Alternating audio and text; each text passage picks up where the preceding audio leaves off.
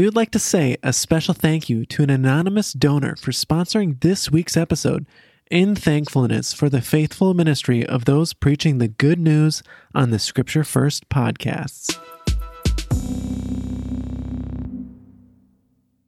Is the forgiveness of sin a reward or a punishment? It's I mean, it's not a punishment, I mean, but It doesn't fit. It doesn't actually fit, right? It's No. uh, it is a reward. It is the prophet's reward. It's the Christian's reward because you receive something good in it. But it's not because you did good that you got it. It's because you did bad. Yeah. It's because you disbelieved his word that he comes and says, "I release you from that."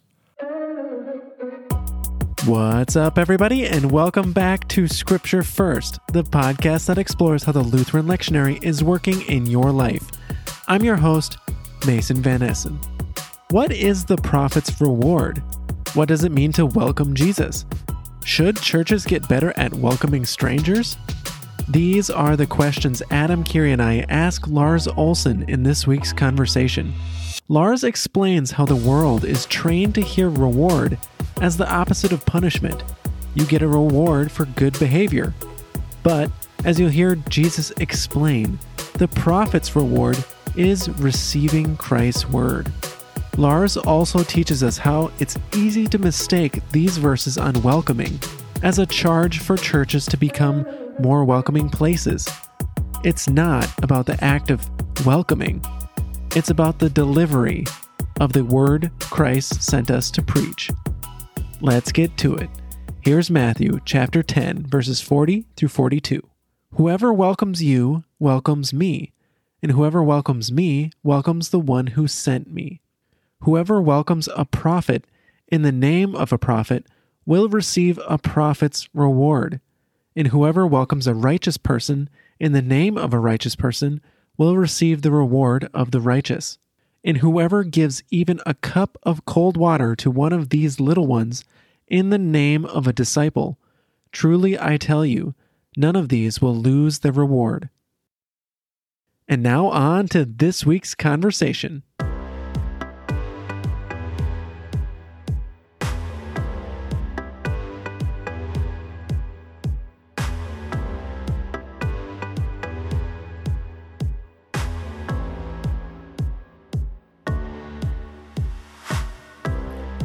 Welcome back to Scripture First. We have the man, the myth, the legend, Lars Olson, with us this week. Thanks, Mason. I, I thought you were going to call me the bombshell today, and uh, uh, but you just called me the man, the myth, and the legend. I'll take it for for The this man, the time. myth, Next and the time. bombshell. Thanks, thanks. We're here. Appreciate it.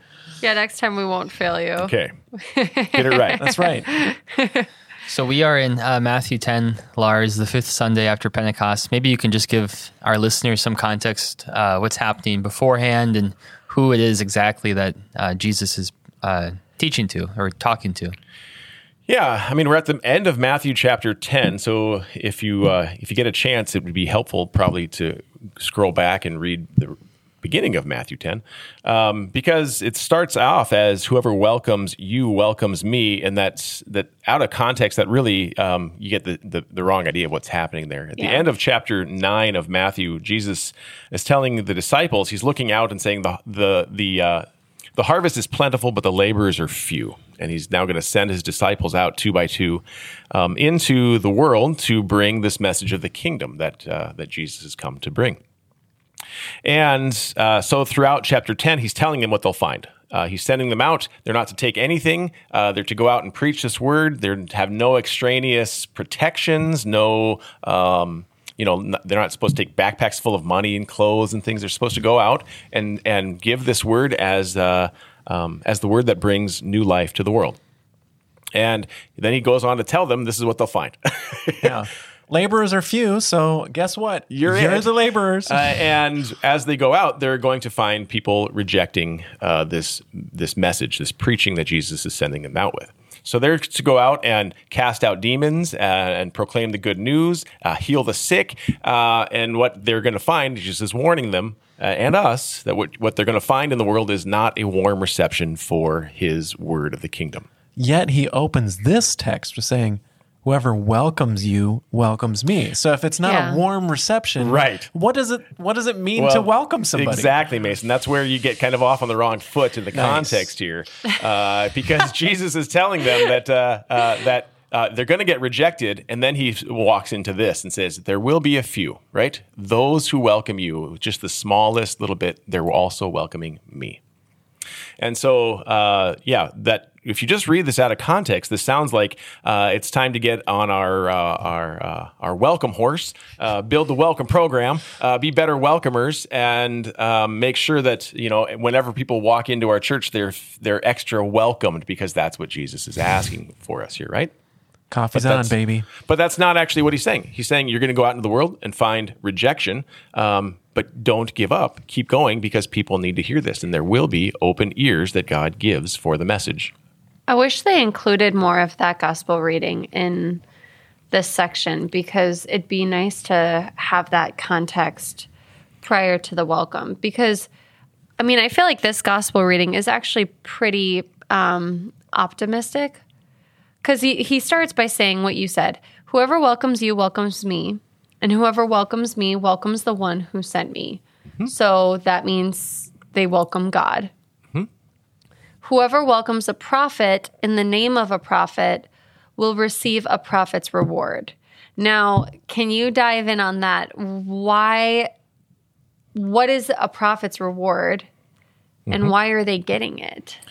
Right. Uh, well, you're going to go a couple of different ways, right? Uh, Okay. Just the word reward Okay. uh, on it. So, a, a, what and a prophet. Let's just divide those up for a second. You know, a prophet is that w- one who brings God's word. Yep. So that's a that's a preacher. That's an Old Testament prophet. That's uh, uh, someone go, that, that goes around and just says, uh, "Here is Christ for you." This is a these, these are prophets, preachers, right? So yeah, we've got uh, Prophet Lars and Prophet Adam and in our midst. That's right. Mason and Kiri. Yeah, no, it's, uh, anybody can be uh, can bring this word, and that and they that becomes the prophetic act, right? Giving Christ's word. Um, oftentimes, I, I find people saying things like, "The most important thing is that you know you forgive somebody." No, the most important thing, the thing that gives life, what Jesus is sending the disciples out to do, is to forgive sins in Jesus' name. So uh, that's going to be what runs through this, right? So we've got prophets, righteous persons, or disciples. They're going out not on their own authority, but in Jesus' authority, right? They're bringing Jesus' word, not your word. It's not like Mason, I like you, so today, you know, I'll give you a little bit of forgiveness to get you through. No, uh, it is uh, the preacher's job, the prophet's job, the Christian's job is to give the full forgiveness of sin in Christ's name to those that they find burdened by sin. So that's why pastors, at least at some of the churches we frequ- frequent, they generally will start their service or start their sermon at some point saying, I forgive you in the name of Jesus Christ, all of your sins. Right. Uh, so um, They generally, start their sermon with that. service. I think. Oh. Service, but I, I was I said sermon. Some start their sermon, but they don't. They say um, grace and peace to you from God our The Father. the Father, Lord and Jesus Savior. Jesus, so it sounds like I'm the only Amen. prophet that's not not a prophet. No, this here. is this is also uh, uh, giving the grace and peace of Christ to people yeah. is uh, is pro- pro- proclaiming the gospel. Yeah, Right. yeah. Um, and yeah, of, of course, uh, preachers and worship service should should start with the forgiveness of sins uh, because generally we're crappy at doing it every moment of the of the week, and so Yeah. at least we get it once. and other areas in the service sometimes. Right. No, the worship You service know? should be a whole bunch of for hearing the, the gospel and the forgiveness of sin, uh, so that it, you hear it because you don't hear it anyplace else. Anyway, So Back but to the what- text. Back to the text. But uh, what does it mean to for someone to say in the name of Jesus? So is is Jesus the one acting there? Is the Ooh, person who's speaking the one acting there? Are they one and the same? Like So- is it the transitive property? Is it yeah. going? uh, so what's when going a, on there? when a, when a pastor is preaching, they are saying, "I'm giving you Christ's words. I'm giving you the word of God that was that has been given to me." That's the point. They're speaking not their own opinions or their own hopes, uh, their own judgments about you. They are they are to be preaching Christ's word of forgiveness to you.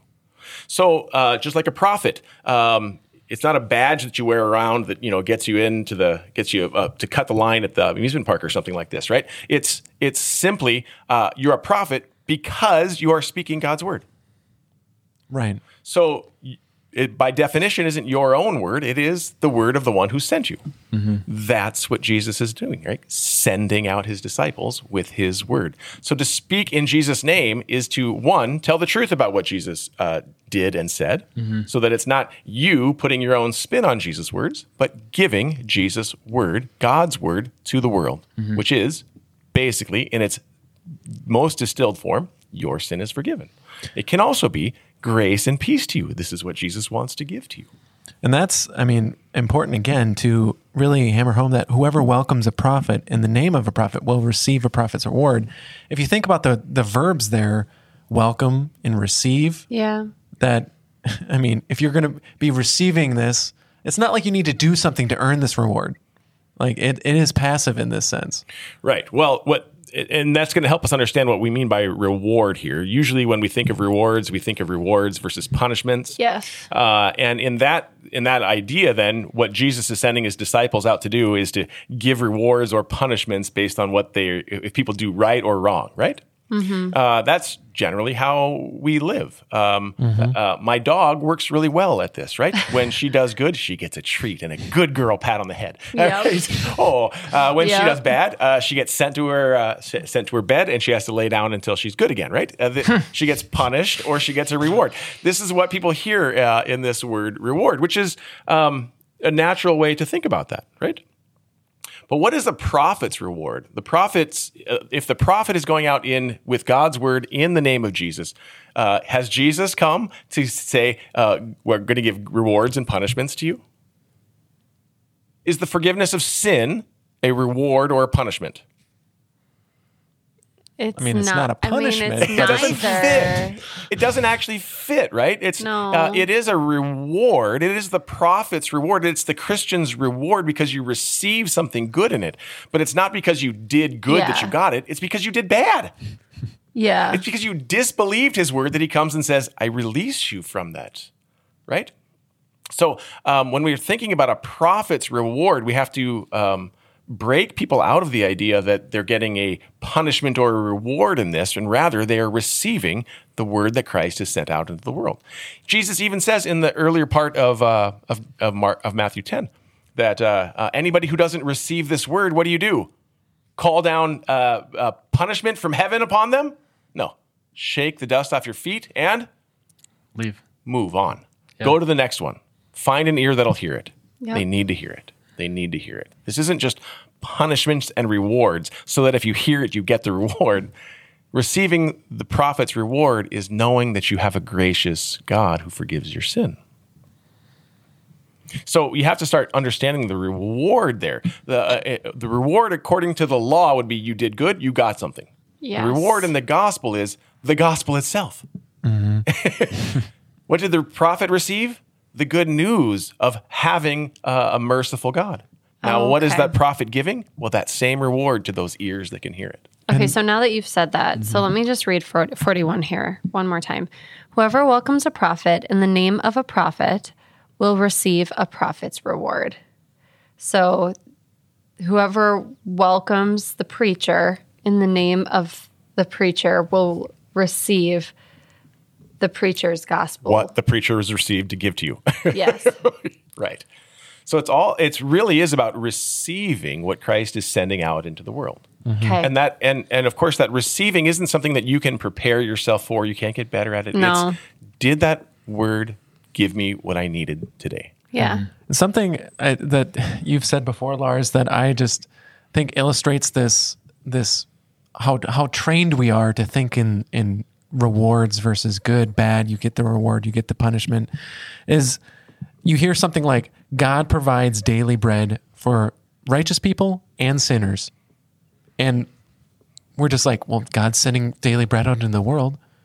Is that a reward? I, I'm getting daily bread, but so is my enemies. What the heck? Right. Like they don't. Why do they earn daily bread? Well, Yeah, there you go. Yeah. That's the law speaking again. It's- like it's Yeah. they earn daily bread, right? No, it's just no, God and then, and then it we're to us. and then we're looking for reasons why God would bless you, right? Uh, and then what do we find when we look into the world? And we find, well, uh, the the the uh, the righteous are suffering and struggling, maybe even persecuted. Oh, Mm-hmm. isn't that what Jesus was telling his disciples when Yeah. they went out. They're going to find this. And when we, we look a little further and we find the unrighteous. Uh, they are they seem to be prospering in the world. Um, there's not a uh, a one to one correlation here, right? Uh, there's there, it seems like God is generous and gracious rather than uh, finding the good and blessing them. And you'll find this in churches, by the way. Um, you know, everybody knows about the prosperity gospel preachers who uh, Oh, tell yeah. you, yeah, you do good and God's going to bless you abundantly this week. Uh, instead of telling them the good news that Jesus has sent into the world, that God's blessing is abundant in his promise all the time, especially for sinners. Yeah. Because sinners are the only ones who are going to actually hear it. Yeah. Yeah, you're Oh. not the you're not Tammy Faye these days, Lars. But Jeez. I've got enough makeup on to be like her, though.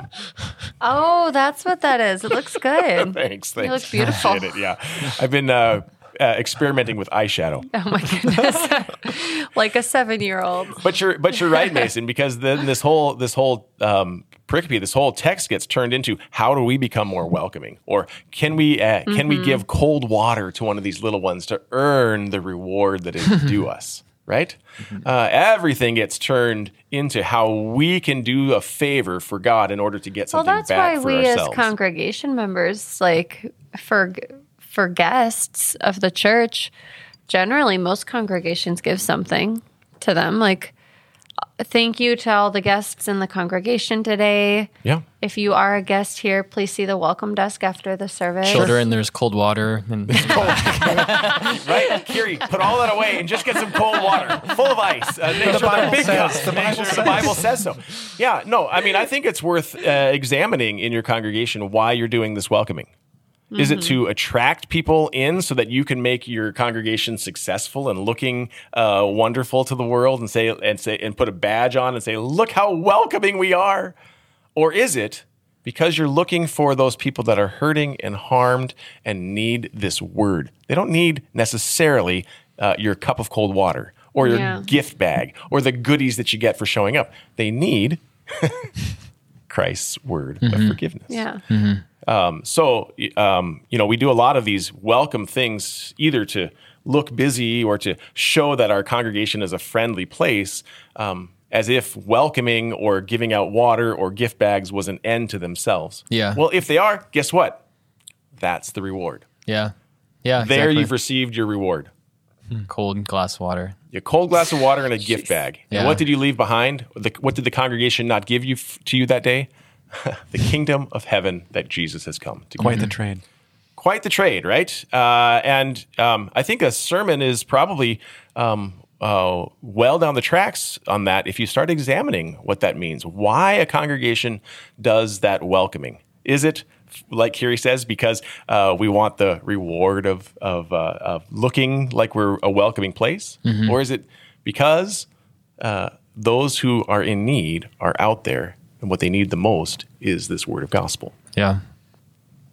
I mean, think of it. Uh, so many places are wanting to talk about uh, welcoming the stranger and making a place for those at the margins, um, and which is great. But uh, you also have to realize that what Jesus is doing in sending out the disciples is being the ultimate stranger. He's come from another kingdom, uh, not of this world Yeah.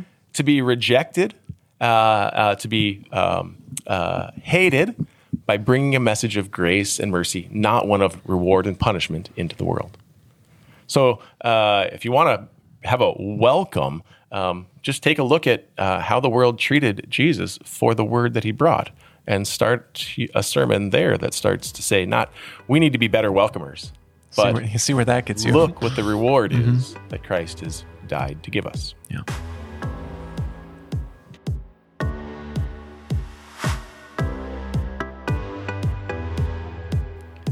And on that note, we've reached the end of this week's episode, my friends. Thank you to Lars Olson for teaching us that this text is not about Jesus challenging churches to become welcomers. It's not about the act of welcoming. It's about being prophets to deliver the word Christ sent us to preach. In that delivery of Christ's word, the hearer receives the prophet's reward, not because they behaved correctly. It's not a reward or punishment. It's because Jesus' word, the gospel itself, is the reward. It's peace in the new creation today.